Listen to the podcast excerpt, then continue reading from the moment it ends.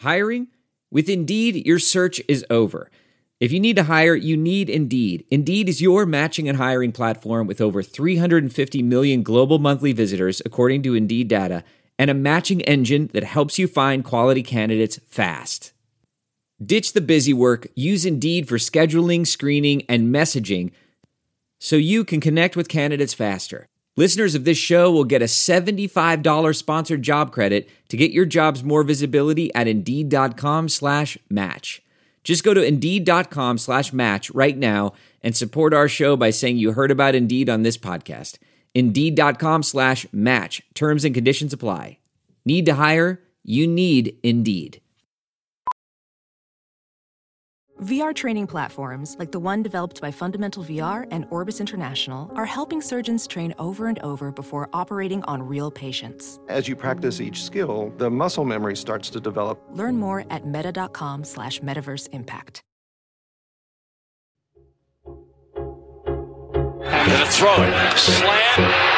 This bug's for you, Mizzou. They are carving up this LSU defense. You don't get no better than that, man. Now Cook's gonna throw the deep ball. And Burden's past the defense. Touchdown, Luther Burden. 47 yards.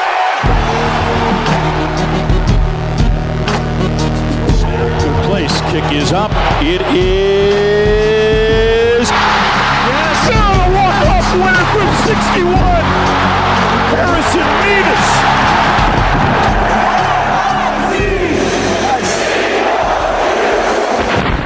This is the Mazodcast. Howdy, Tiger fans. Welcome to the Mazodcast. I'm your host, Brendan Anthony. Joining me, as always, is my longtime brother, Colin Anthony. What's up, dum dum? Well, Colin, we're coming to you after, I guess, the fourth week of the football season for the Missouri Tigers, coming off yet another victory. Mizzou beats Memphis in St. Louis 34 to 27. Brendan?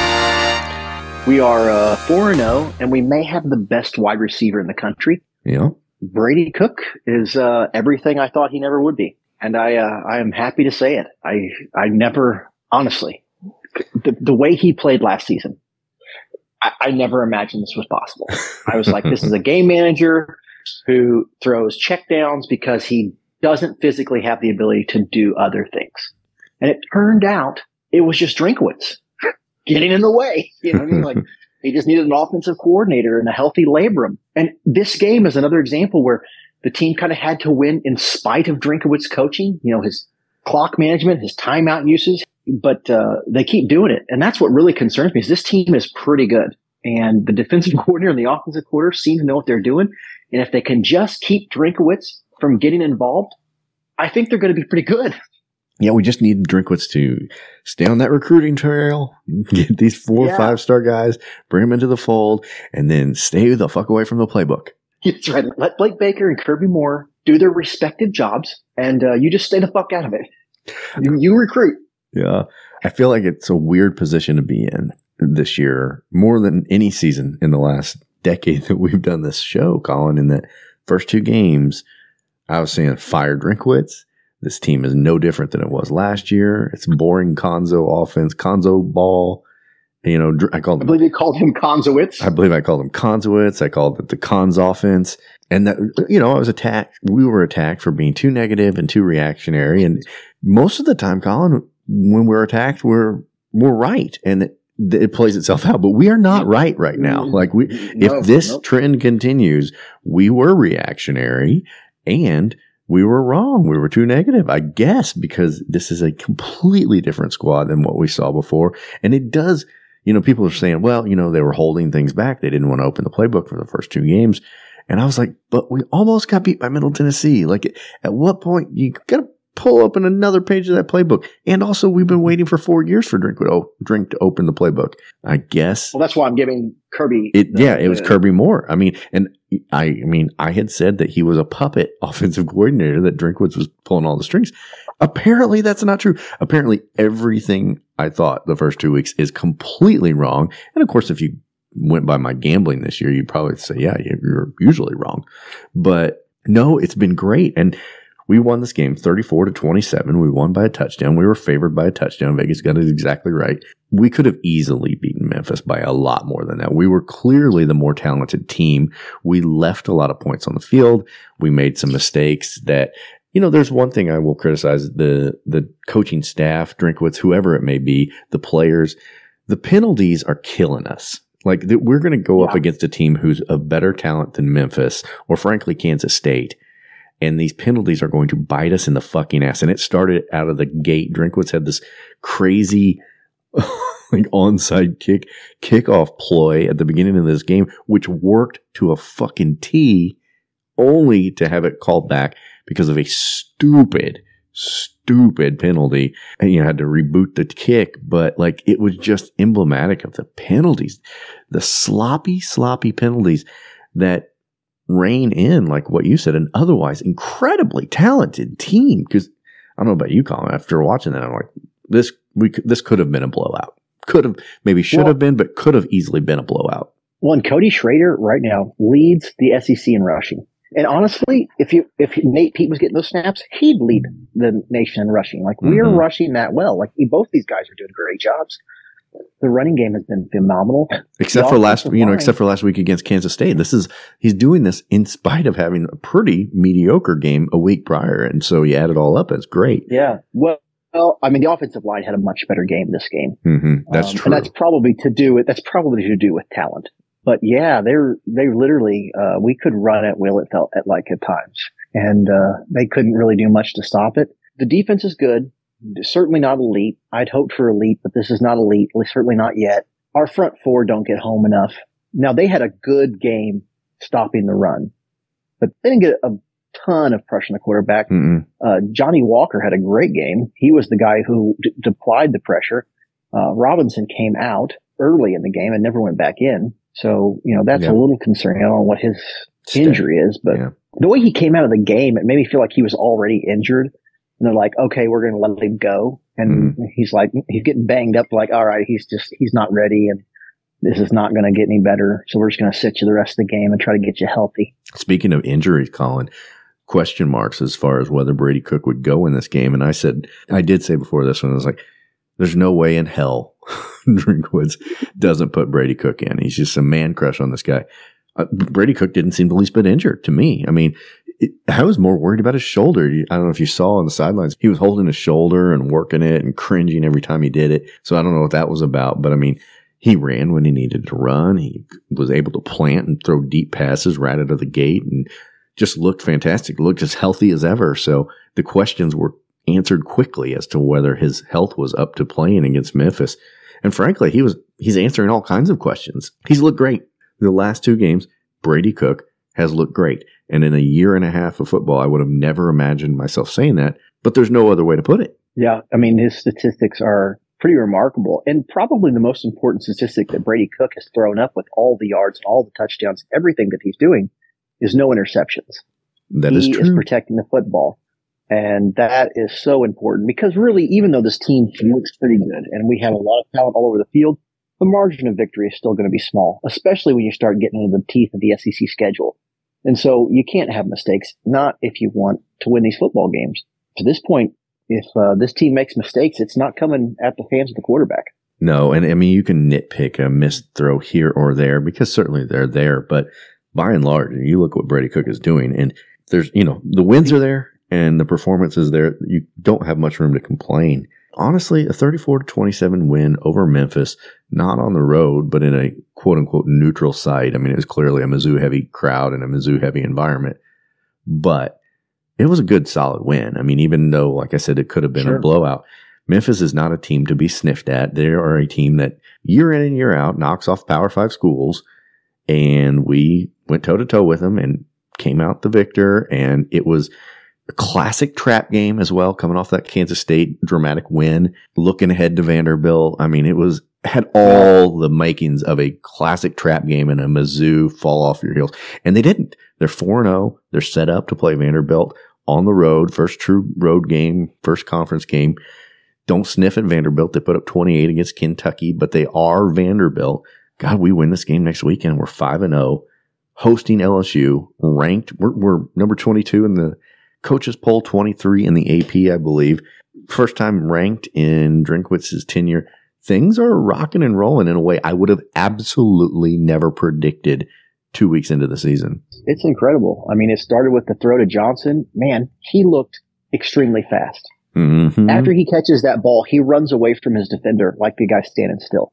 What's nice about seeing Theo Wease and Johnson and Mookie Cooper and these guys getting involved is because Luther Burden is a handful for any team. And he obviously has drawn a ton of attention. These other guys in the receiving corps are getting the opportunities one on one, and Brady Cook is finding them. It's exactly what you want when you get.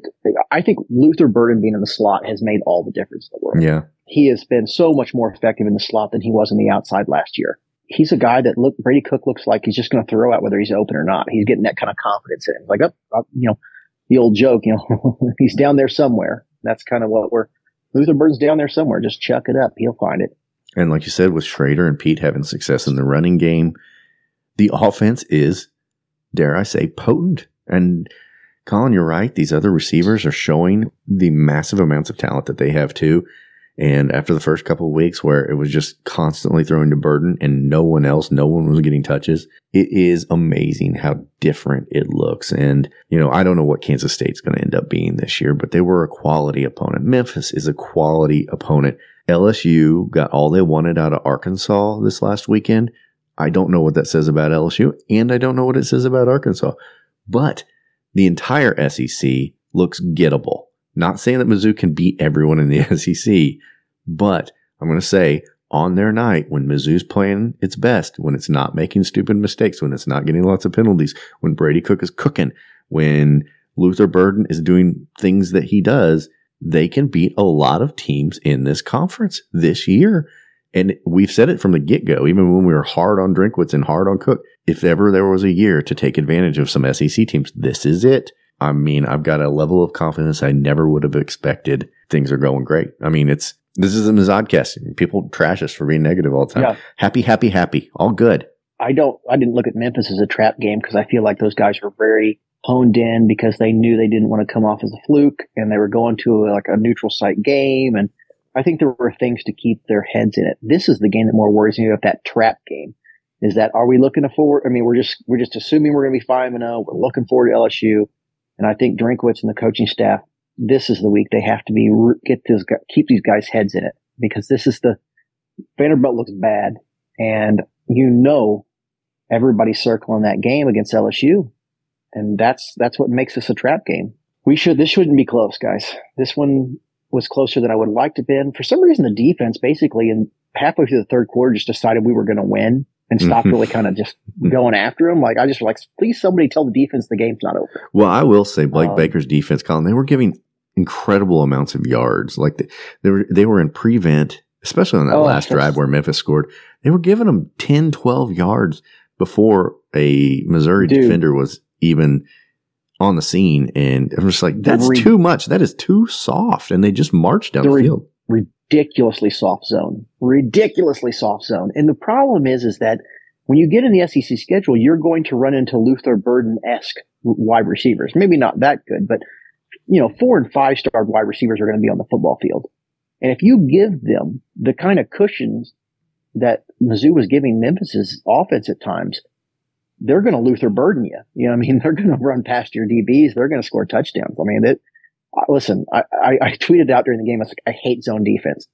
Zone defense is. I don't. That's not true. Zone is. There's a zone is what you play sometimes. It's fine. But what I really should say is I hate a soft zone defense where these just huge pockets where basically wide receivers can just sit down in the zone and catch balls. And uh, man, they were really, really soft on that zone. But to the offense's credit, they milked the clock despite Drinkwitz's best efforts to fuck that up. I mean, Drinkwitz's clock management is abhorrent. And, you know, I've said all along, I don't think Drinkwitz is very smart and I don't think he's a great coach. And I think it's all true. And I think that we can still win despite him because he's such a good recruiter and because he has talented assistant coaches. But golly, I mean, nothing's as bad as the delay of game in Kansas State, the two delays of games, but most Yeah. importantly, the, the field goal one. But he does things every week that makes you be like, what the, what the fuck Yeah. are you doing? Like you, you've coached a football game before, right? Like you've seen football, you know, American football, right? I honestly, not to be a negative Millie, but there are, it's certainly in the, at least in these last two games, it looks like we we really had to win in spite of some of Drinkwitz's decision making. But it all turned out, and so there's no point in, in belaboring it until it costs us a game, mm-hmm. and maybe it won't. I mean, like, like I said, Drinkwitz is bound to get better, right? He's getting better ostensibly, right? I mean, we're winning. Well, I now. mean, yeah, it is The getting better. It's clearly getting better. But uh, honestly, Colin, one thing we talked about last week is how the Kansas State win was great. It's something everybody will remember. But if we don't keep winning, it doesn't mean anything. That's still true. You know, we're 4 and 0 right now, but Drinkwitz every year goes 6 and 6, 5 and 7, 7 and 6, 6 and 6. Captain 500 ball, right? This is year 4 and he's two games above 500 as a coach at Mizzou, counting all the non-cons, counting all the Vanderbilts. He has to, in my opinion, to make himself seem viable as a head coach, win at least eight games this year. And he is so poised to do it. We're in such a great position. We've had such a wonderful start.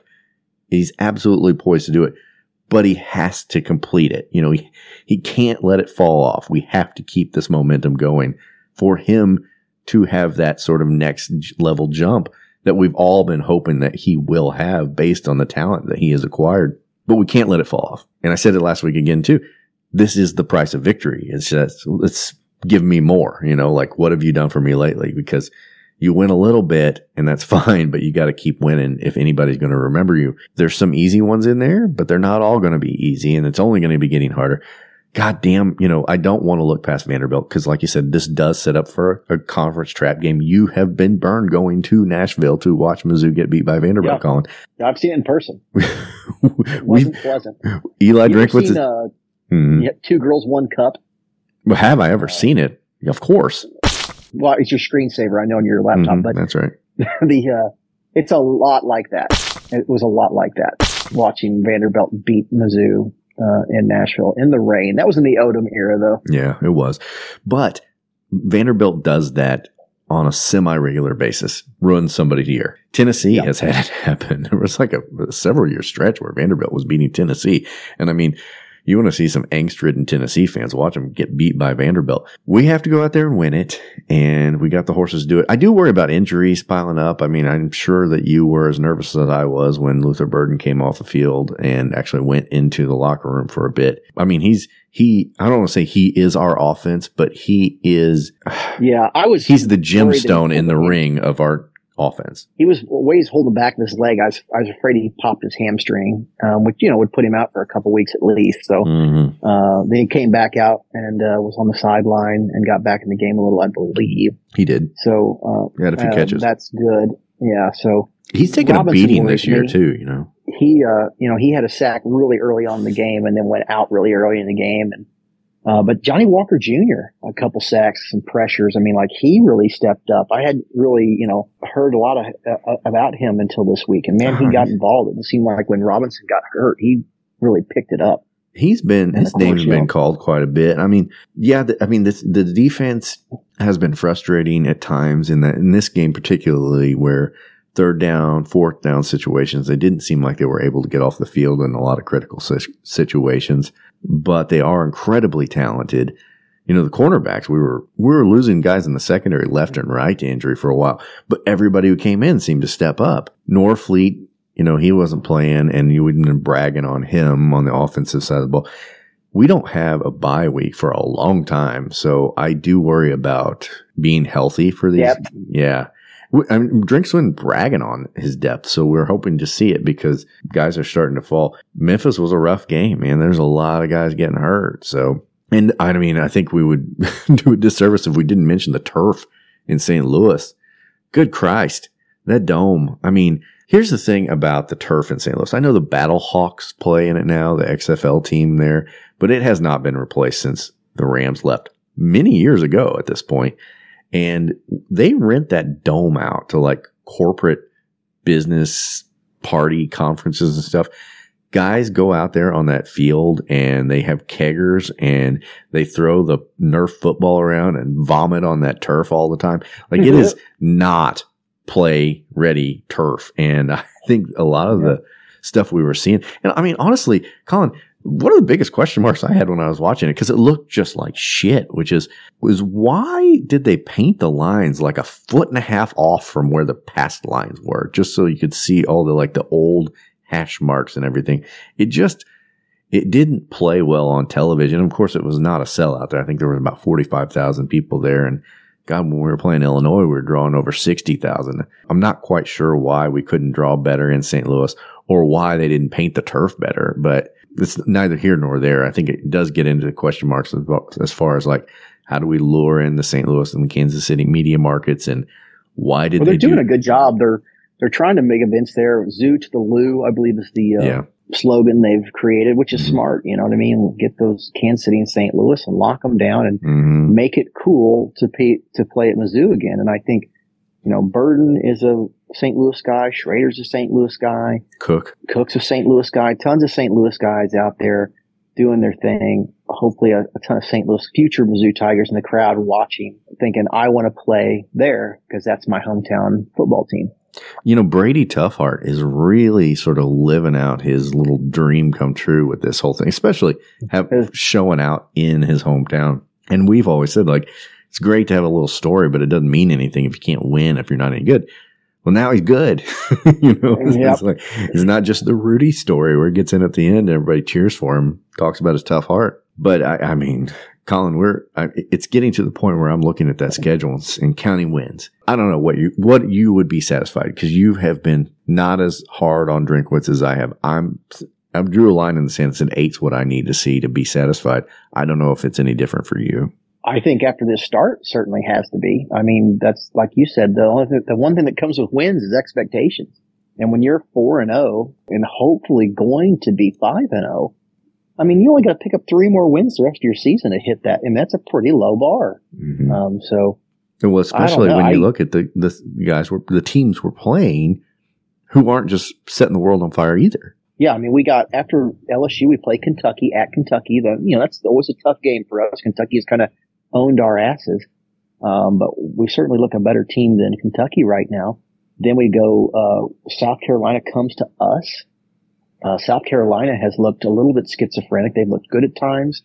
Uh, they lost this weekend. I, I, you know, we should win that game, especially at home. You know, so there's another win for you. Let's see. you know, truthfully, you could lose to LSU, and I don't think anybody's going to hang Drinkwitz for a loss at LSU. No, You know, they will for Vanderbilt, but not LSU. So let's say you get to five and one. I mean, it's very, very conceivable you can beat Kentucky and South Carolina. And now you're seven and one. Heading to Georgia. And let's say you lose to Georgia.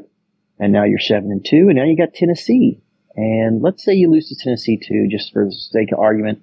You're seven and three. Then you got Florida and Arkansas. Two opportunities to get to eight and nine wins. Because Florida does not look good. Arkansas does not look good. So I mean, this is this is some wild speculation, but yeah, you know, I look at the schedule. If I give them a loss to Tennessee, you, you could they still win nine games. yeah, So you know, and really, if you take care of business against Vanderbilt, you could even lose to Kentucky or South Carolina and still manage to get to eight wins. I look at the schedule as it stands right now and think they should win nine games. Eight should be in the bag. Well, Famous last words, but Yeah. Well, Colin, I mean, I remember before this season started, we were pretty optimistic. I mean, we went through this schedule and I think I said eight wins. And then the next week I dialed it back to seven just because I felt like that was too pie in the sky and everything had to go exactly right for anything like that to happen. But I look at where we stand today and I didn't have Kansas State as a win even early on, even before the season started. And we, we, we're past them now, you know, and as this season continues to go by and as the wins are piling up, every other win seems a little bit more reasonable. Honestly, Colin, every game we play, I'm not saying we're going to win all the rest of them, but every game we play, except for Georgia, is there's a possibility that we could win. I'm not, I'm to, when they kick off, I'm going to have some hope in my heart that this is going to be a win. Even the LSU game and even the Tennessee and Florida games, for sure. I'm going to say, we could, you know, things go right. We could win this game. We could win this game. LSU, Tennessee, Florida, they're all at home. You know, those are all home games. The South Carolinas, the Kentuckys, the Arkansas, Now, those are not gimme games, but they're not on the same level as Florida, Tennessee, and LSU. And those are our road games. Well, like we've got the more difficult Kentucky- games at home. Tennessee looks a lot more gettable this year than they have uh, in previous years. They do not look like the Yeah. last couple of years for sure. And uh, really, I mean, if you just watch the basically the SEC roundup uh, show on SEC Network at the end of the night, no team looked better than Mizzou. You know, Georgia looked pretty good, obviously, but I mean, especially when you start talking about those teams we sort of look at like look at as our contemporaries. You know, Kentucky, Florida, South Carolina. I mean, Mizzou looked worlds better than those teams. Well, there, there's only been two types of schedules. There's been the Kentucky type schedule where you don't play anybody and really don't know anything about your team because of it. Or you start out and you have a tough game early, like Tennessee and like Florida, and they've got losses on their record because they don't look good against the better talent. And so Mizzou, we played a ranked opponent. We played Kansas State in our third week and we came out the victor. We're in the rarefied air in this conference where we had a difficult early schedule and we came out flawless. So yeah, I mean, when people talk about Mizzou being one of the better teams in the conference, it's warranted at this point. Yeah, especially as compared to the, the competition they're having in the East. I mean, honestly, the way it looks right now with a 4 0 start, a win with a ranked- ranked opponent, it's conceivable that Mizzou finishes second in the SEC East. I look at the entire SEC, even in the West, and I look at who we have to play. LSU and Alabama, obviously tough teams. A and M, they they beat Auburn, but they looked like shit. Auburn looks terrible. LSU and Alabama, they look good, right? Like they they obviously are contenders. Texas A and Auburn, uh, you know, Texas A and M beat Auburn, but I think Auburn sucks, and Texas A and M didn't look that much better. Ole Miss, they're pretty good, but they showed that they're kind of the same boat they were a year ago when Alabama showed them their ass. Arkansas, Mississippi State, those are beatable teams. Arkansas gave LSU all they wanted, but they have not looked great. They've already got two losses. The entire West, East, it doesn't matter. I mean, Missouri can compete in this conference this year, no doubt. Arkansas goes as their quarterback goes. He's he's pretty good when he's good. He can be pretty bad when he's bad, but he is definitely the straw that stirs the drink there. So it kind of uh, that's I feel like that's that game's going to come down to what does the defense do with Arkansas's quarterback? I mean, can we get a pressure on him? Can we get him off his spot? From a, a holistic standpoint, Mizzou's team looks a lot better, but a quarterback can make up for a lot of deficiencies. Well, before I feel like we've gone into SEC around the horn. I know. I was going to say maybe it's a good time to uh, shut her down, take our first break, and then come back because we are kind of looking ahead. But it it was a good win at Memphis. You know, uh, Schrader had the early fumble, and then he completely won himself back by having a great game, including a, a touchdown that iced the game. Missouri had a very solid win in a situation where they could have fallen on their face things are rolling in the right direction. A lot of the fans called in and had their thoughts about it too. We'll get to that after the break. This is the Mazodcast.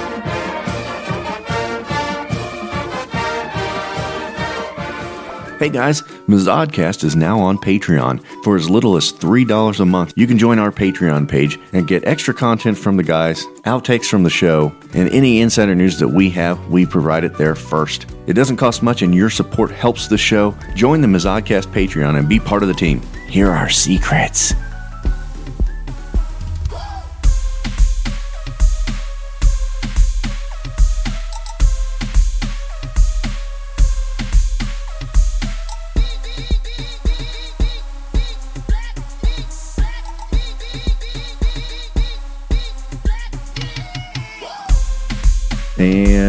We are back. Colin, we mentioned how happy we were about the performance this weekend. Let's hear what the listeners had to say. It's time to dive into the Mazodcast mailbag. Here's the mail, it never fails. It makes me want to wag my tail. When it comes, I want to wail.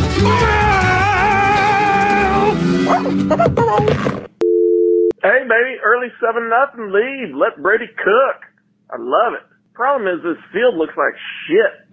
like, I have 10 year old boys, they play on stuff better than this on Saturday morning. Like, what the fuck is this? This looks like a Pee Wee Junior League field. Like, I don't know, and there's nobody in the upper deck. Like, come on, man. Like, Mizzou needs to play in Arrowhead again or something. Like, that'd look a lot better. But anyway, good start. MIZ. Yep. No, it was weird that we couldn't sell more tickets than that. Uh, but you know, we haven't been good for a while, so we got to build it. And this is a start. I don't think Memphis is going to travel that well to St. Louis. You know, it's not like their team's supposed to be super good or anything. Yeah, that's right. When we You played know, there I- last time, we played Illinois, which brought a natural fan base to St. Louis. Hey, fellas. Mizzou fan trapped in Georgia here. So listen to the announcers suck the Kirby Moore's dick and then see him run option into the boundary and then throw it away to the back of the end zone. It's great. Hot garbage. Hot garbage. All right, as a Kansas City native, I have to say the Dome is a perfect example of how trash of a city St. Louis is. Let's hope we make it out of here without any injuries. All right, we're up at half by seven. MIZ. Let's. Yeah, the, I mean the dome is shitty, but like I, I said, I tweeted something about how shitty the dome looked, and some St. Louis guy like went after me. I think St. Louis people get really defensive really fast. The dome is not emblematic of your entire city, despite what this Kansas City guy says. You have a fine city, St. Louis, but the dome is trash, and you have to admit that. And I think most St. Louis people would admit that the dome is trash. They should play in St. Louis and Kansas City. These are our major metro areas. It's not a competition, everybody. We want St. Louis people, we want Kansas City people to all be pouring into the fan base of Mizzou. Uh, but yeah, it would be let's great to find see. some common ground Yeah. or Kansas City and St. Louis. Just everybody hate Kansas together. That's right. We can all hate Kansas. Doesn't matter where you're from.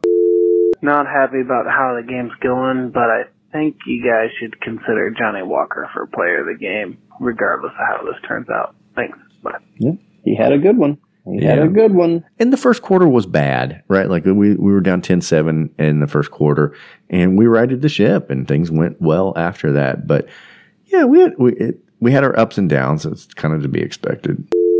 I would much rather listen to the shitty announcers they give us on the SEC Network alternate channel every week because these fucking announcers on E ESPNU are garbage.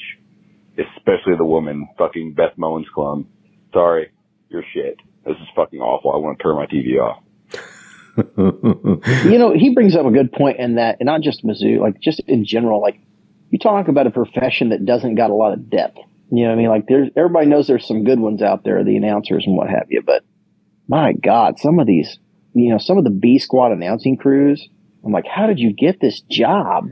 Well, the problem with Mizzou is it is not a draw, and a game like this, where it is on the you know the ESPN Plus network, we do seem to get the people who are cutting their fucking teeth, you know, that have never done this before, a lot. Well, my thing is, is you're working with several billion people on this planet. Sure. It's hard for me to believe that, like, even the D squad they're sending to St. Louis to cover the Mizzou game has to be this bad. Yet week in and week out, Colin, they are. Hey, fellas. Chase Macklin here, taking a piss post game. Uh, just a couple of thoughts. One, Luther should just change the name on the back of his fucking jersey, and that they should just put him on it because that dude is fucking certified him. Second, uh, freshman looked great. Marvin Burke's fucking baller. Uh, a couple other guys, receivers looking good. Love the new offense. Looks like Kirby Moore's actually calling plays now, which is nice to see. Good to get out of a trap game like that. Let's roll on to Vandy, whoop their asses in the game day in Como. Cheers, boys. See you week six. Did I miss the memo this year, Colin, where everybody was, who, if you like somebody, you say he is him. Like he is him is Yeah, like did. the that is did. the You thing to say. Like I, I mean, you look online and You're just getting old. You don't, you don't, uh, you don't get it. You don't pass the vibe check. don't ch- play I'm, too much. I, I'm sure that I don't vibe out right, but Yeah. um, it does seem. I feel like with Bruh. social media, things pop into Bro, the you're totally vernacular. on God, on God.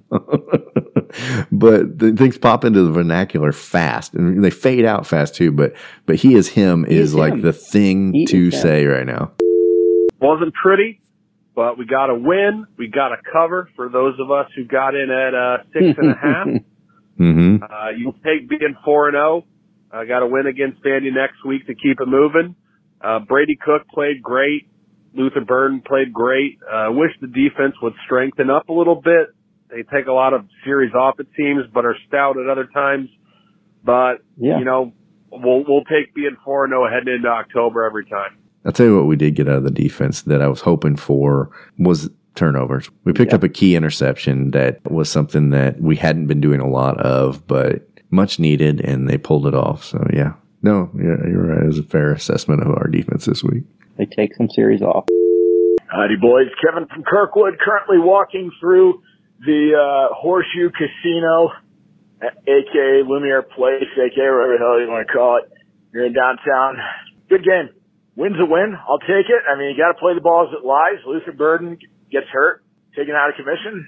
But again, you play the game that's in front of you. Win's a win. Three points is three points. Four and zero. Great showing from the zoo from the zoo supporters here in the three one four. I mean, it was season nine. Also, good night. MIZ. Colin, you and I have gotten kicked out of the Lumiere Casino before. Yeah, we sure have. I don't remember what for. Uh, one of our party was deemed too inebriated to be seen in public Not fit for polite civilized society. Guys out here. That's how we have fun. That's how we cut it up. You are looking live at a 4-0 Missouri football team for the first time since I was in college. God damn it, Sean from St. Louis. I love this team. We keep fucking up, making dumb mistakes, but god damn it, we keep winning too. I'll take it for now. I know I'm gonna get my heart broken next week or the week after that, but god damn it, for now, I'm all in, baby. M-I-Z. Yeah, I'm gonna. I will personally drive to Columbia and go to the locker room and fight and lose, obviously, to these football players if they lose to Vanderbilt. but I will try. I'll be so angry that I will let them destroy me while I try to fight them. You talked about it being a trap game, Colin. I do have to say I was a little bit nervous. I think Cody Schrader said we're four zero, oh, looking to be five and zero, and I'm like, don't say it like it's a guarantee, bub. You know what I mean? let's not. Let's play, Vandy. Let's not skip past them. We they do play football there. I mean, they're not great at it, but they. Uh, What's up, fellas? Huge fan of the show. First, I just want to say our fucking defense sucks goddamn cock. We're gonna give up fucking points to Memphis. Really, they barely covered on Navy. What the fuck are we doing? I'm getting sick and tired of this shit. But guess what, Mizzou, 4-0, let's go. M-I-Z. But that is hot garbage. Hot garbage. M-I-Z. Our defense does I mean, not suck, but they they're Yeah, not they elite don't either. suck, but they have not been good enough either. I mean, Yeah. they've got more talent than they're showing at times. I think, like I said, I think that the caller said it well. They seem to take some some series off. If they can find some consistency, then I, I think they can get us to where we want to go. But it's it's been frustrating at times. Make no mistake. Well, hey boys, JD from Arkansas checking in with you. Man, I have got to uh, give credit where credit is due. I talk more shit about Brady Cook. Well, maybe not as much as you guys have, but uh, I've talked my fair share of shit about Brady Cook, and that motherfucker tonight showed out. 300 fucking 40 something yards, two touchdowns.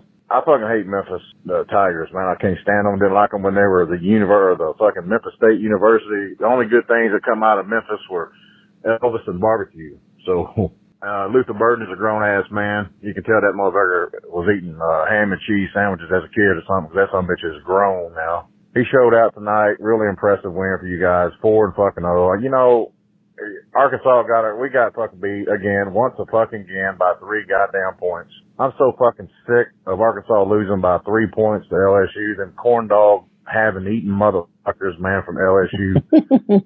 anyway, I gotta let out some frustration. I think I'm gonna take this home record dildo and, uh, this 16 inch behemoth of a fucking dildo and go in there and wear my wife's asshole out. Just railroad fucking asses. I'm just, I'm so fucking upset Wear about it Arkansas, out. but you guys gave me, uh, y'all's team gave me some, uh, you know, a little bit of relief and, uh, some optimism. Hopefully you guys will have a good season. Looks like we're on a fucking four and eight traje- uh, trajectory, uh, for our season, but whatever. It is what it is. But anyway, uh, congratulations to you guys, man. Your, your team's making me a fucking believer. I might have to just jump on the fucking bandwagon and, uh, and fucking switch teams or something. I don't know, man. Anyway, you guys Damn. have a good one. That's that's a bold statement there. I don't see I, it will say this of our again of our Brady Cook. Like, listen, in our defense, Brady Cook had never had a game like he's had the last two games ever. Like there had been no sign of this. I mean, people give him credit like, well, he's pretty good in that Georgia game. I was like, he was just okay in that Georgia game. You know, he was okay. He'd just been bad every other game. So by by comparison against a really good team, it looked pretty good. But like, he didn't. Ha- he has never had a game in a Mizzou Tiger uniform that has looked anything like Kansas State. or Memphis. And so, in our defense, like he looks awesome. He's my that's my quarterback. That's my quarterback now. now, But like I said, when we were when we were dragging him behind the truck, you know, he was playing bad football. Yeah. And he is playing awesome football now. And if he continues to play awesome football, you know, he will go on the Mount Rushmore of Mizzou quarterbacks along with Chase Daniel and Blaine Gabbert. and, Darius Outlaw. Well, Oh, you know, I was thinking more Brad Smith, oh, okay, sure, sure, I guess. you know, but anyway, but yeah, I- I- he is, uh, he's playing phenomenal right now. I, I don't want to beat a dead, uh, a dead horse with any, uh, the Brady Cook stuff because he's playing phenomenal football. Well, and I don't want to give Tennessee credit for Elvis either. Uh, JD, uh, he's from Tupelo, Mississippi, so they don't get Elvis. I'll give them the barbecue points, but uh, yeah, fuck them. Hey, what's up, you fucking idiot? Man, what a game that was. Just Phil, hell of a lot of fun. I guess because they haven't played in St. Louis forever, but yeah, it was fun, man. I learned Coach Drink is a uh, avid listener of your hot garbage hobo cum bullshit. but uh, Garbage. Hobo cum. yeah, anyway, hadn't called in yet, so go fuck yourselves. Uh, you guys are both parents, and uh, I got to know how old can I let my kids start listening to this? Because little superfan Phil is on the way, so look the fuck out, world. oh Go fuck yourselves, MIZ, fuck KU. Love Phil, you, bye. Phil has bred apparently. Yep. He has shared his seed with a woman. Wow, a human woman. One can only assume. Well, I don't think there's a limit. I don't think there's a minimum age in which you can start listening to the Massagecast, Colin. Do you? No, and um, my uh, opinion about all things television, movies, music, I'm like, let them listen to it all and pick what they like. Yeah. I mean, like, what it's it's you know, what, are you going to hide them from the word? How long can you hide a kid from the word fuck? Honestly, uh, have- every every kid I went to school with, Brennan, whose parents squeezed them and beat them over the head with a Bible, ended up doing meth by the time they were 22 years old. It doesn't work. It doesn't work. Or maybe that maybe that, stuff sets in and they grew up weird the rest of their life. You know Yeah. what I mean? They get a hot Those wife. your- They only get to fuck through a hole in a sheet. you know, to procreate. They spend all their time going to like church functions. Their kids are like socially awkward because they've never gone anywhere where people weren't super superficially nice because their entire existence is church picnics and They like Branson You know what I mean? weirdly too much. yeah, you know what I mean? Like that's it's it's just a hey man, let your kids live. I always tell my kids, apologize to no one for the things that you love. Well, and I've had people come to me and say, "Hey, I love your podcast, but I got to be careful, man. I pick up the kids and I'm listening in the car on my Bluetooth, and oh, they can't hear. I got to turn it to something else." I'm like, "Fuck that shit. Those kids need to hear the truth. Well, the, the kids definitely should not listen to this. Um, but um, They should." you know, after having said all that, but just advice for super fan Phil: don't squeeze them too tight. Oh, and if you are in your car right now and your kids are with you, pussy tits fuck ass. Uh, hey guys, Chandler here. So I guess Brett Sarver was right about something. That big jolly sloth motherfucker, the first time in his life, somehow all of a sudden thrown for 300 yards in two straight games. It makes no sense. I don't know how the fuck he could have seen that in the first two weeks and said, "Oh yeah, he'll throw for 300 yards." But I, I don't understand it. But I'm happy with it. Obviously, uh, I don't see how anyone could have seen that coming. But with that being said, the, our coach still believe his special needs. We have terrible clock management. He doesn't know what the fuck's going on with the clock. We have stupid fucking penalties. Every fucking possession, it seems like. We had a penalty that killed, the, killed us. And, uh, somehow those motherfuckers were 0 for fucking 8 on third down. How the fuck do you go 0 for 8 on third down, score 34 points? Yeah. Uh, I mean, I'm happy we won. Uh, but those motherfuckers made it fucking stressful. We should have, it felt like we were up by fucking 20 at points. And, uh, one last thing. I don't know what the fuck's going on in St. Louis, but I don't, they had us fucking playing on wet fucking Velcro. That was fucking ridiculous. Alright. See you guys. MIZ, we're happy. Man, he needs a podcast because appreciate that was really good analysis. Really. Yeah, and I get it too. The uh, the Brady Cook stands are can be pretty annoying. You know what I mean? Like they're like, I told you, Yeah. I told you. Now he done nothing to prove it, but I told you. Yeah. And now that he's proved it, I can't believe how many more Brady Cook stands there are. Yeah. You know, like a lot of. I mean, there was Brett Sarver, God love him. He was in. He was in from the beginning. Yeah, You know he's I mean? true Like, I- blue. now there's a lot of people in our mentions. I'm like, I don't ever remember hearing from you before. Well, and people are entitled to to- dance on our graves, and well, they should. Sure. But Sure. I mean, there's also a lot of people that all they want is smoke and sunshine blown straight up their fucking asshole. And I'm like, sorry, we give critical analysis, and sometimes that's Well, I'm pretty sure there's an entire uh, like Twitter group text Community. thing that hates our guts just for not constantly pumping sunshine. Put new turf in the dome and make the state of Illinois pay for it. MIZ. I love it. I love it. Sounds like good politics. I want to take this moment uh, to appreciate that short voicemail because I don't know why this game in particular. We had lots of minute 45, two minute, two minute and 20 second voicemails. And guys, I'm telling you, when we see two minutes and 20 seconds, we don't even start listening to it. It just gets deleted. Right. Nobody gets to talk for two and a half uninterrupted minutes on this show except me. Brendan doesn't even get that. Why would you get that? I get interrupted for sure. Yeah, Brendan, Brendan doesn't even get that. How the hell do you guys think you're going to get it? We no, and it, it's just practical because like if we had ten guys who had two minute voicemails, and we do, we do, we absolutely do tonight. That's twenty minutes of podcast devoted strictly to voicemails, and I know people get sick of too many voicemails. I know it. I have trouble cutting voicemails out. I want to play everybody's, but it's just too much. It's just too much. So keep it short and bring the heat. That's right. We like funny. We like mean. I think this is two. Anything else, Colin? You would like to add? Yeah, uh, funny's always great. Funny, mean, Enthusiasm. drunk. Right. Yeah, you know what I mean? Also, when we get a lady call, I don't think we've ever not played a lady call. They're few and far between. But if, if a female calls in, um, they pretty much make the cut. And there you have it. Yeah. Hey, no Carolina jackpot this week. I maybe the losses are finally getting to him. I mean, he's he can be like that JD from. Arkansas. He just fully jump on board the Mizzou train. Well, I don't believe JD. JD, come the Mizzou Arkansas game, he's going to fully want us to lose. And Arkansas will win a few games, but I do think that the, the Pittman shine is clearly worn off in just the same way mm-hmm. that all the shines have worn off all the Arkansas coaches in the entire time that we have been in the SEC and almost the entire time that Arkansas has been in the SEC. They just haven't been as good as they think they are. And so I know it is. I mean, it's hard to be a Mizzou fan, but I know it's also hard to be an Arkansas fan. So uh, my, I, my heart goes out to JD, especially, uh, yeah, getting beat by LSU by three.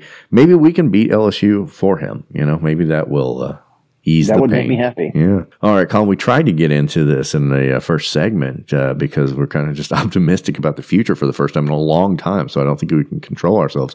But uh, let's look around the rest of this league. It's time to go around the horn. We break our bread at Waffle House, our teams are pretty good. We even play some basketball when Jesus says we should. So pour a little bourbon and repeat right after me. We built a church for Saturdays and called it SEC. Jesus loves football. It's starting to get good, Colin. I feel like the first couple of weeks of Around the Horn, it's just you list off a bunch of giant wins over letter schools, but there's still a few letter schools out there, but the games are starting to matter.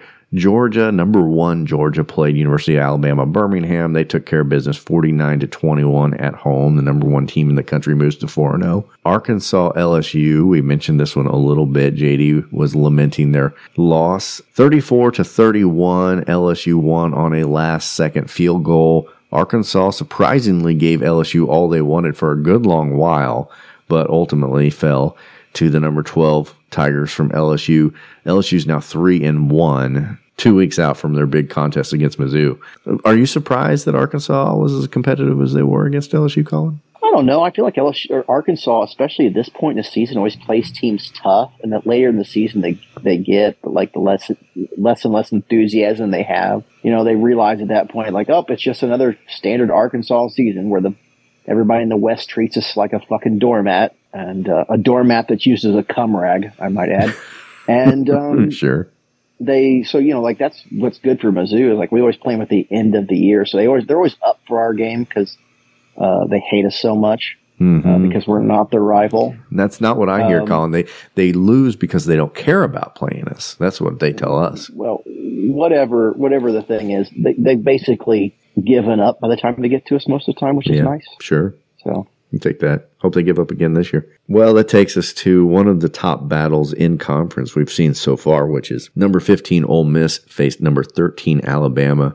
Ole Miss was licking their chops as uh, Nick Saban's squad had not looked as good. Oregon, Yeah. how are we going to get this far into SEC around the horn without the fine bot? He's sitting here.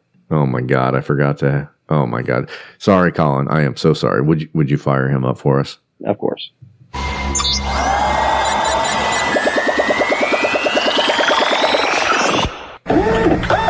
Alabama, Alabama, Alabama. Nick Saban. Hey there, Paul. I am so sorry for forgetting to bring you into this before. You should be fired. You're right. You're right, Paul.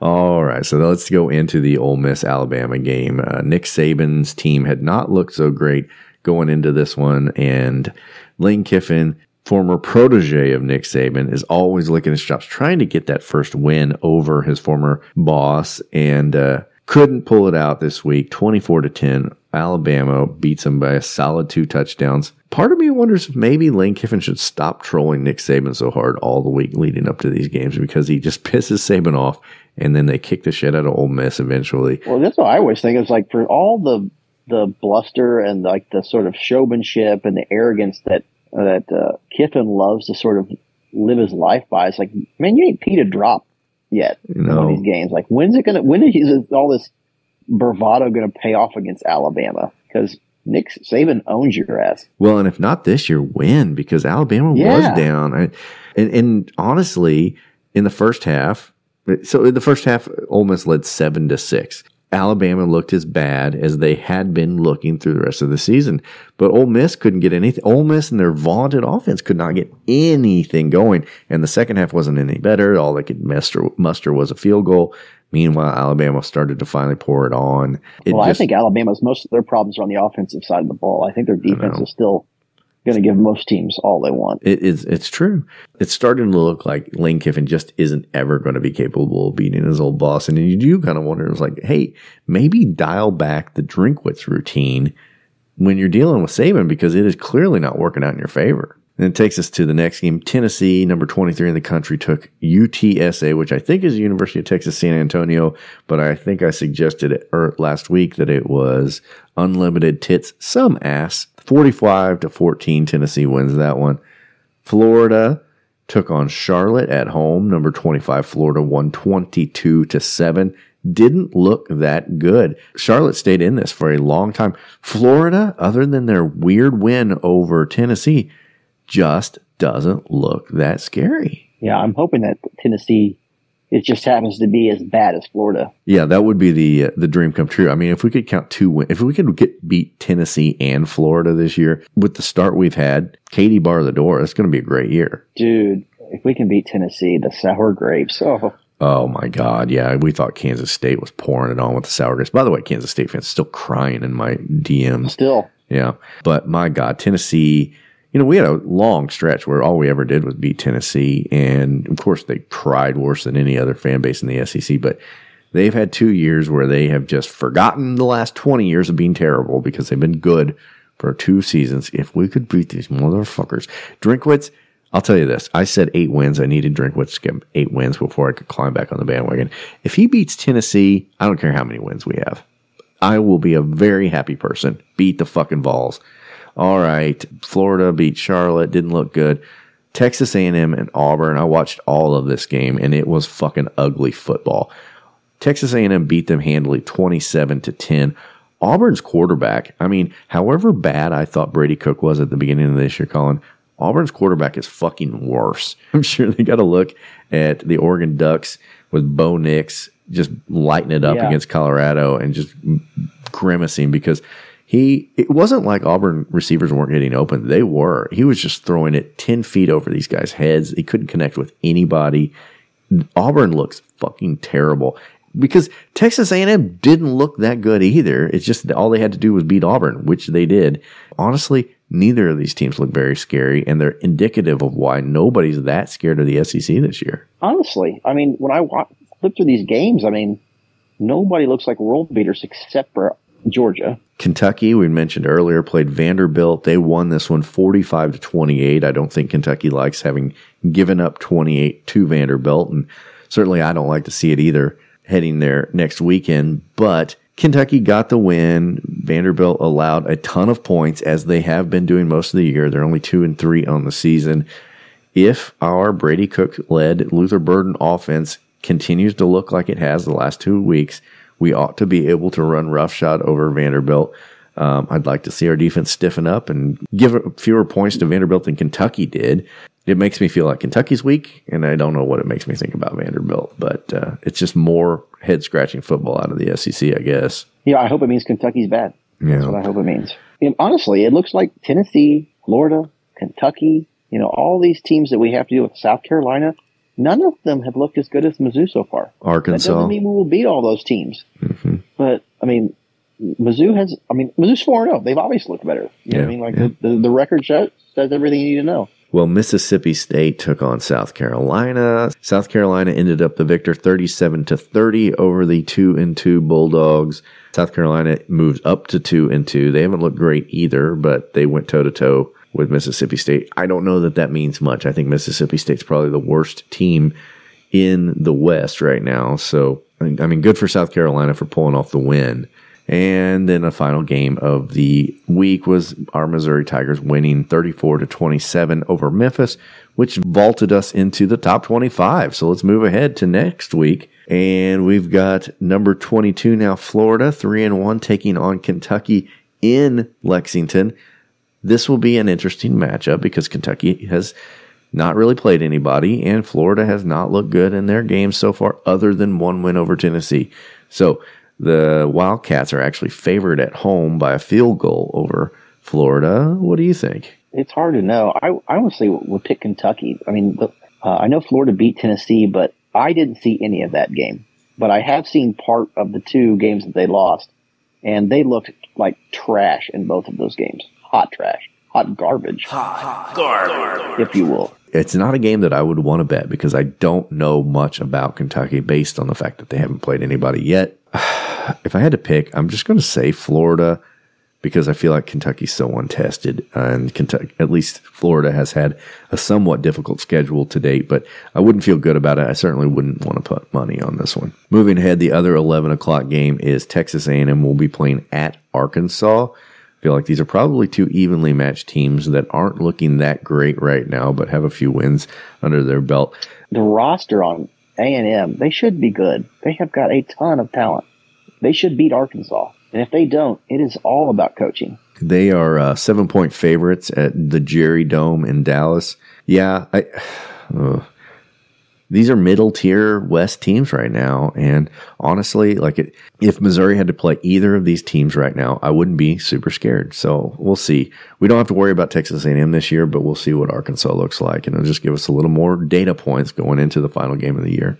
2:30 matchup, the CBS game of the week is number 1 Georgia playing Auburn.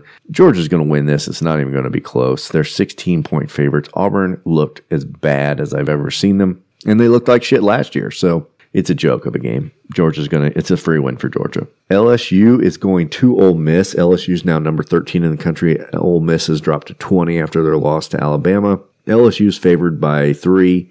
I don't know. I can kind of see Ole Miss maybe trying to get right after their loss, but LSU kind of just looks a little bit better and better each and every week. So I don't know. I am not a believer in Ole Miss right now. I didn't see anything against Alabama that made me go, oh, yeah, this is a great team. LSU can throw it all over the field, and Ole Miss is going to have to figure out a way to. I mean, their defense has been sort of bend but don't break until they played Alabama, but we'll see.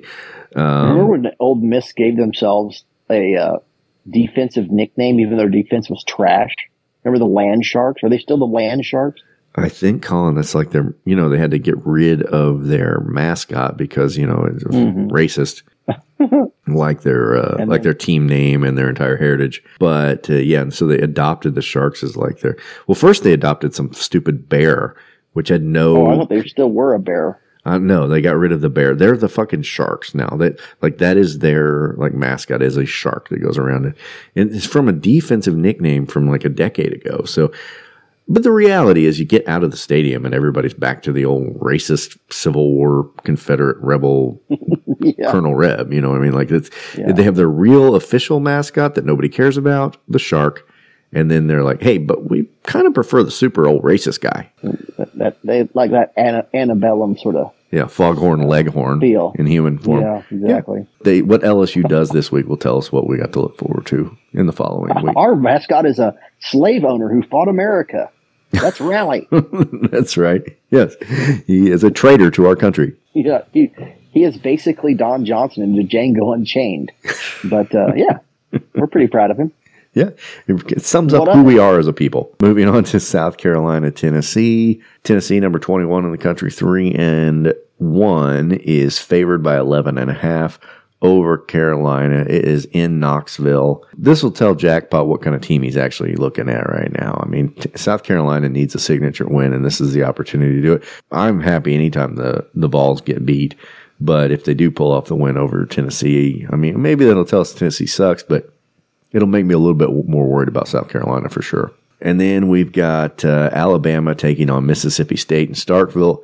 Alabama's a 14 and a half point favorite. I assume they will win this one easily. Mississippi State is no good this year.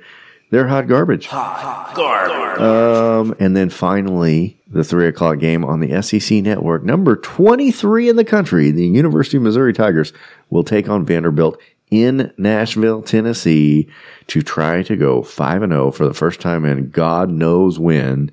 Uh, certainly the first time in the Eli Drinkwitz era. Um, Missouri is favored by 13 in this one. Uh, here's what I think, Colin. I think Missouri will win. I bet they don't cover. Well, the um, uh, what did they say? This is the first one been four no since 2013. So a year before we started this podcast. That's right. Yeah, over a decade. We need this season, Brent. I mean, I, we have had some lean years. We started, Mhm. We came out of the gate pretty hot. We had just won the East, Right. and then we won it again. Yeah, our first year of the podcast, we win the division, go to the SEC championship game. Things are going great. What a good time to start a podcast. And then 2015 happened. I'm not sure if you remember what happened in 2015. Brent. If you don't, ask Clay Travis. He talks about it three times a week. Yeah. But yeah, we had a bit of a protest. Colin, I don't know if you do you remember this 2015 somebody called in during the uh, listener line segment and said that they heard Terry Beckner Jr. was going to take a chainsaw to the columns. yes, I do remember that. That's the kind Absolutely. of absolutely. that was the kind of craziness we were dealing with that year. But and really, but since then, I mean, we have had some pretty lean times. Yeah. This podcast, who can blame us for being negative? You know, since we've had this podcast, we like true. we came out of the gate hot, and then it has just been just one giant mug full of festering hobo cum. Hobo cum. a fierce vat of hot, do- hot dog water. Hot dog water. Yep. So uh, anyway, we got Vanderbilt. I do think we're going to win this thing. I mean, it's always possible. We'll lay an egg, but uh, we got to take home the W. I'm just hopeful the team is as aware as we are that like these wins fucking matter. You can't look past anybody. Good God, I don't care if it's Vanderbilt, but I'm sure that they're being told that, but it's a. I almost feel like that sort of trap game mentality is like a subconscious thing. Like you just can't help yourself. You you think you're going to win, and you don't realize you're you know losing until it's you know halftime. You're down by seven, and you've been punched in the mouth, and like what the fuck? Yeah, and then you got to chase it. Yeah. But uh, anyway, that'll do it for Around the Horn. Okay, Colin, I do hope that this season turns into something special because, God, it is fun to do the show whenever we're good. I mean, the fans get more excited, the calls get better, everything gets better. We get more downloads. Yeah, and, and ultimately we get more listeners, which means we, we become billionaires from the you know the podcast revenue that somehow appears from the sky. I don't know how. Somebody tell us. Speaking of things that get better, let's turn to Kansas news. Well, I always heard there were three kinds of suns in Kansas sunshine, sunflowers, and sons of bitches. This is Kansas News. First story of the day man who stole from multiple Kansas area Sonics found guilty. A man who investigators say has stolen bank bags filled with cash from multiple Sonic drive ins throughout Kansas has been found guilty of theft in Leavenworth County. The district attorney said Patrick Best pled no contest to account of theft of property. The judge accepted the plea and found Best guilty. According to court records, Best has pled in multiple criminal cases this year where he committed burglary at a Sonic. The first incident was in January. The second was in May. Sounds like he's found a flaw in their system. sounds like it. In April, Gardner police stopped Best while he was driving his van. During the search of the van, officers found Sonic bags, a DVR, a Sonic cash register drawer, keys belonging to a Lawrence, Kansas Sonic, and tools that could be used for burglary. yeah. When asked why Sonic, he said, "You know how easy it is to rob a guy on roller skates." That's right. Officers expanded the investigation. All he did was he had a bag of marbles. Yeah. Um, he had a stick, the bane of Sonic car hops everywhere, the dreaded stick. Uh, officers expanded their investigation into Best after they searched his vehicle on April 16th, the day before he was stopped. An employee at a Sonic Drive-In reported that someone broke into the restaurant through the front door. Once inside, the suspect took two money bags, collected approximately $6,300. Wow, I didn't know they carried that kind of cash in a Sonic. A surveillance video showed the vehicle Best was stopped in. The DVR and the bank bags belong to the Sonic. Best is scheduled for sentencing in November. Why just Sonics? Like you said, did they just he just find a flaw in the Sonic system? Do people use cash more at Sonic? What is it about the Sonic that is so key to this I'm story? guessing former employee. Yeah, he knew the ins and outs of it. Frankie Avalon is rolling over in his grave, Colin.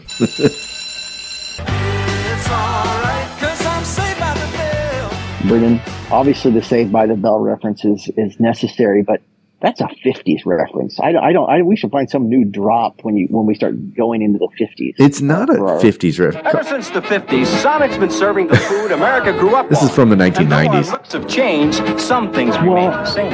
Your yeah, honor is but he hasn't right been famous since the 1950s. No, but this is in the 1990s when Frankie Avalon was oh, all right. hawking Sonic. I mean, I'm not going to argue about, I with think you it- about Frankie Avalon and Sonic, Brennan. I think right. it I'm counts. All righty, next story. Toilet trouble, Colin. Kansas woman flush with complaints over her potty planter. Oh my God, the puns. Yeah, Sedgwick County, Kansas. A Sedgwick woman says she was willing to go to jail over a toilet planter in her front yard that has gotten some negative attention from neighbors. Misty Clark says she put the toilet in her yard to use as a planter. Three days later, authorities came to her house and requested that she remove it. I don't live in an HOA. I've been here for 40 years, and people have had toilets in their yard decorated for decades. In Kansas, Brendan add parenthetically. I believe that. Yeah. Since that time, Clark received a citation stating the toilet now planter is a nuisance. She's been given an ultimatum to either abide by the directives or go to court. Clark has opted for court. She said she feels her First Amendment rights are being compromised. Sure. And plans to fight for it. Nothing says the Constitution is at stake like a toilet in a Kansas yard. She's going to be lucky if a bunch of teenagers don't leave her piles of rope in that toilet. You know what I mean? Like they're they're at that age. Well, fertilizer. I mean, she, who knows what she's planting, Colin, but they could use the nitrogen. She attended Saturday's Sedgwick parade in hopes of gaining community support. Clark alleges it was her neighbors who turned her in, saying the toilet was tacky. In an email sent to us by Clark's neighbors, they state they did not make the call and that it could have been anyone in the neighborhood or a passerby. Clark said she faces trial coming up soon and plans not to back down. I'm going to jail for this if they push it that far, she said. comply. don't comply. yeah. I will I will go to the big house for this toilet. I've never stood up for anything, but I'm standing up for this. I've never fought Yep. for anything in my entire life. I'm fighting for this. Yeah, this is something that you put it all on the line for, really. Like, I want this toilet in the yard and I believe in it. The Constitution requires that I do what's right by me. That's right. When uh, they were writing the Constitution, they thought, you know what is important here is yard toilets. Someday there will be a state, and it'll be called Kansas, and our worst people will live there.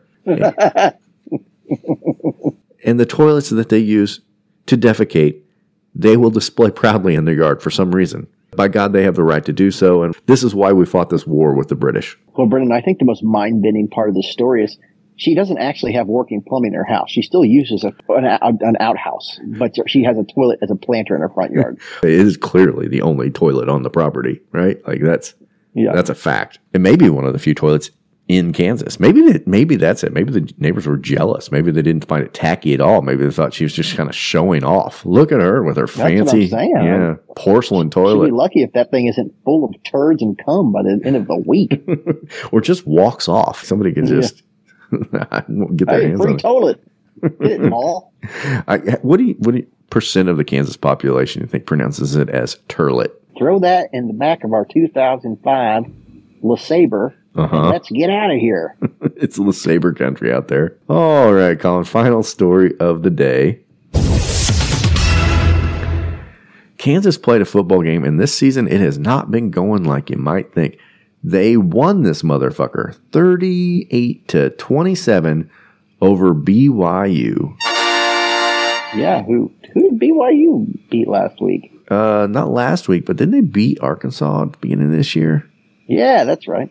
And That's a ticket. Kansas is four and zero on the season, and you're not going to believe this, Colin, but uh, they're nationally ranked at this point. Mizzou entered the rankings, and lo and behold, so did the Kansas Jayhawks. They entered at number 24 in the AP poll and number 24 in the coaches poll, just behind the University of Missouri Tigers and the Florida Gators. So, uh, a nationally The ranked Gators are Kansas still in the top 25. Florida is number 23 after their kind of lousy win over Charlotte in the coaches poll, and they're 22 above Missouri in the AP poll. Missouri's 23 in the AP and 22 in the coaches. So, um, That is hard to believe. yeah, it sure is. Kansas State It just goes to show what in. name recognition does for you.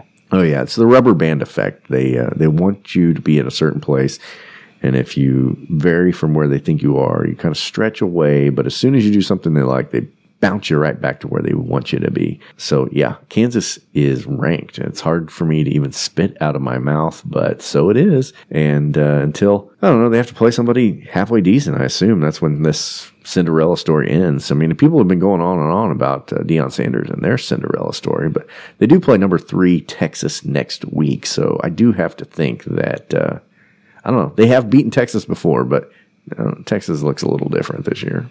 If only there was a way they could both lose. From your mouth to God's ears. Anyway, this is Kansas news. Okay, Colin, it is time to dish out a couple of awards. The first one is named for our former slot receiver for the Missouri Tigers. It is the TJ Moe Dude of the Week. I have a nominee for this one. Did you have you followed the little thing going on with Ohio State's head coach Ryan Day after I was their going to say the same thing. yeah It's, it's a douche on douche crime. it is. I'm no fan of Lou Holtz, the uh, I don't know, No one is. 200 year old Notre Dame former coach. Lou Holtz is a guy who I feel like is a bad coach who was at Notre Dame in their heyday. And like you literally just could have shaved an orangutan and put a Notre Dame hat on and he probably would have won a national title. Uh huh. And Lou Holtz has just been riding that his entire life. Lou Holtz strikes me as somebody who makes Mitch McConnell look razor sharp. Sure. Anyway, Yeah. um, he basically went on, I think, uh, the Mc- Pat McAfee show or something, or College Game Day. I don't know. He went on TV and no, it was the McAfee show, McCaffrey show, or whatever the fuck that guy's name is. The former punter who somehow became a podcast the guy. the Aaron Rodgers Power Hour. Basically said, I like Notre Dame. I don't like Ohio State. Notre Dame good, Ohio State bad. It was nothing very much. It was pretty benign, really. It was just Well, I think the same was, shit Lou Holtz has said for about him being years. Like he essentially called them soft. yeah, yeah, yeah. uh, in essence. And I, you know, that, I guess in football, there's nothing, you know, more damning than to be called than soft. Right. I think the real crime here is Lou Holtz is still being invited on shows. I mean, honestly, Yeah, it's almost elder abuse. think about how many college kids in this day and age know who the fuck Lou Holtz is. I mean, he won his national championship in like 1988. Yeah. Him, him and Lee Corso still at it. And that's what I mean. Like you talk about a couple of guys that are ma- basically full mashed potato brains now, and you just feel like they have loved ones behind the scenes. Like you know, they're they've got a, a well-meaning uh, daughter-in-law who just kind of takes them everywhere, drives them everywhere. Yeah. Like, okay, this is your chair, Lou. You're going to sit right here. They're going to ask you some questions. I'll be right here when you get done. We'll, we'll go Yes, to Wendy's and we we'll get you your baked potatoes. Yeah, yeah. That's right. That's right. We'll go to Wendy's and uh, we'll get you your baked potato, and then we'll head back to the house, and you can watch your stories. It's your, your old episodes of Matlock. well, well, if, if, if you want to dig too deep in Lou Holtz, he's going home and watching Newsmax. Yeah, that's probably you- right. Yeah. yeah. I don't know anything about Lou Holtz's politics. I just assume that's true. Anyway, Well, that's the only thing. I, the only time I knew he's still alive. I thought he was been dead for years. And then during all that political stuff during the election, I saw Lou Holtz stumping for a politician. I was like, "Hey, Lou Holtz is still alive. I'll be dipped." good for him. and he Uh, votes exactly the way you'd expect him to. sure. Anyway, uh, so we're not even. I'm not even nominating Lou Holtz. I'm nominating Ryan Day, Ohio State's head coach. Why? Because he gave a fuck what Lou Holtz had to say, and he made his press conference about it. yeah, you made Lou Holtz's week. Yeah, and, and I'm like, why? Why? Why would you make such a thing about Lou Holtz? He said, "I'd like to know where Lou Holtz is right now in his post game interview." Yeah, asleep for three and a half hours. That's where he's yeah, long since in bed. That's where he is. Exactly. Or He's got a sleep urinating for the fifth on. time that night. You know. yeah. What? He's fast asleep with a sleep apnea mask on and a pair of dentures and a cup on his bed nightstand. That is exactly where he's at. That's right. It says what he said about our team. What he said about our team. I cannot believe this is a tough team right here. We're proud to be from Ohio, and it's always been Ohio against the world, and we will continue to be Ohio against the world. But I tell you, I love these kids, and we have Oh, a yeah. tough team. I mean, my God, what a Downtrodden Oh, Ohio State. right? Poor Ohio State. Yeah, it's all. Oh man, it's always been against world against Ohio State. They've never got the benefit of the doubt in any selection uh, for playoffs or bowl games. They don't get ranked immediately NCAA at the number two spot. Yeah, Yeah, like they never no consideration. Poor, poor Ohio State. Yeah. The little engine that could some years, you know. It's just I want to such to feel bad for them. It's yeah. I mean, th- drumming up this, you know, Ohio versus the world garbage. Give me a fucking break. I don't know anything about Ohio State. and I don't know anything about Ryan Day. Here's what I know. Fuck him. He seems like a douchebag, and uh, he's certainly the douche of the week. Douche of the week. Not because I'm defending Lou Holtz, because Lou Holtz is indefensible, but just giving a fuck about Lou Holtz and making Yeah, your it's entire a douche press on game- douche crime. yeah, it really is. No winners, all losers here. So let's go to our next award, Colin. This is another one named for a former Missouri Tiger, but this one for Kirk Farmer, and more importantly, his glorious hair. Now it's time for Kirk Farmer's hair, player of the game. Well, who have you got in this one, Colin? We surely have some candidates. Well, I think you certainly have to think about Brady Cook. You know, we had a caller mention Johnny Walker Jr. Uh, I don't know that I would, you you know, in a game where uh, there was a lot of offense, that you're going to be able to give it to a guy who had a good defensive game, but not like you know, he didn't go crazy. Or No, no, no, no, no. And I mean, I think it's really between Cook or Luther Burden, who had a second career game in a row where it was like, I don't know, what do you have, 177 yards and 10 receptions. well, Schrader and- really iced that game too. You know, you can't Yeah. forget about him. He- Well, but he he also really- had a uh, terrible Fumble, fumble, yeah, which basically led to the first Memphis touchdown. But yeah, we got we can't can't, can't get a Kirk Farmer's hair with that kind of performance. not when the guy like Burden. I mean, Burden had that racked up over 170 yards receiving in basically three quarters because he sat out. I think it was the third with when he got hurt.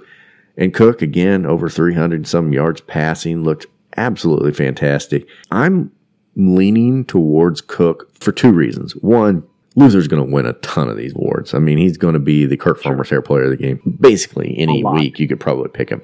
Two, it wasn't just Luther he was throwing the ball to this week, like it had been mm-hmm. in, in weeks past. Cook was finding Give new the guys. Cookie Monster. Let's give the Cookie Monsters first. Kirk Farmer's hair. He'd look better, honestly, than that Patrick Mahomes red fro thing he's got going on. Man, but imagine what he'd look like with Kirk Farmer's flowing golden locks. Brady was cooking. Brady was cooking. Congratulations, Brady Cook. You are the Kirk Farmer's hair player of the game. You know, in the in the years we've been doing this show, we've gotten lazy. We used to put the golden locks on the player and then post that picture of that player each week Yeah. on the Twitter site, which we have quit doing long, long ago. But I think we need to do that for Brady Cook. Sure. I want to see those golden locks on that uh, freckled face. You get a good look at Brady's hair. He doesn't really need much changing. It, it already is Kirk Farmer esque. I mean, he's he's got himself a hairdo. Well, yeah, but it's it's more of like a uh, Patrick Mahomes, a junior Kid 'n Play. It's alright, cause I'm I don't. I maybe it's just the picture. You know, like they they got to give you that profile picture every time they talk about and give a stat line. And on that day, he had just got the fucking buzz job on the sides. Yeah. And let the let the top eat a little bit. And so, I mean, it's a little bit crusty. The clown did not a great hair look. So I guess that's why I really want to see him with the Kirk Farmer's hair because I mean he's playing some great quarterback right now. You put those blonde locks on him, who knows what the sky's the limit. The kid Kid 'n Play, that is a deep pull, and I do appreciate. a guy named Christopher Reid was the uh, the side of Kid 'n Play who you are referring to, in case our listeners okay. aren't familiar with Sure. with Kid 'n Play, as they should be. But yeah, he does definitely has kid and play esque hair, and I think it would look better in the Kirk Farmer dome. So we got Vanderbilt coming up. We're sitting four and zero. We're a nationally ranked team by any measure that you want to put on this son of a bitch. We're doing better than you or I would have expected at this point in the season. Sure. Am I wrong? Brendan, let me ask you a question before Yeah. we, we jump out of here. Uh-huh. you- when you watched the broadcast, did you notice the frustration from Horn when he thought he was going to go in? Like Cook got hurt Uh-huh. and they took him out, and it was going to be like one play, and they called a timeout, and Horn was in the huddle, Mm-hmm. like calling plays, and then then Cook ran in there and was like beat it. And you could, he's like, and you could literally see Horn be like, "What the fuck? I can't get one play." I was, I just thought that was interesting. No, I guess I didn't notice that, but I mean, I do wonder what Horn's mentality is. I have to think that he's gone after this year because it's a transfer portal world and he ain't getting a sniff of it. I also wonder what Jake Garcia thinks because he came out of here. You know, Miami is looking really good this year. He was Miami's starting quarterback last year. He's third string at Mizzou right now. And so it's a tough business, college football. And it's one where it's never been easier to get the fuck out of Dodge when things aren't going your way. So Brady Cook has taken the job by the horns too. So I don't blame him for being frustrated, but fuck, play Well, better, I Horn. I the moment, guess, I right? think anybody would be frustrated. Like Yeah. you're getting in the game. Holy cap! Here's your big chance. You're literally talking to the guys on the sideline and little and the gaggle, wait for the timeout to end. You're, you're here's your chance. Let's do this. Let's do this. He, he's literally talking to them all, and then Cook's like, "Get in there, and beat it." Yeah. Pound sand, kid. Yeah.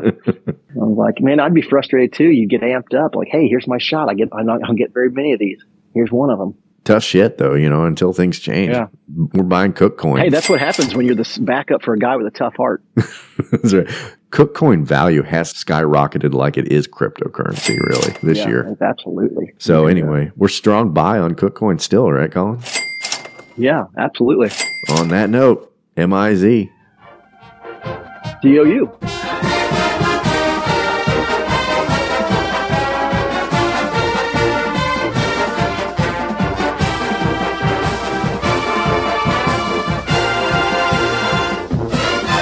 Two girls, one cup.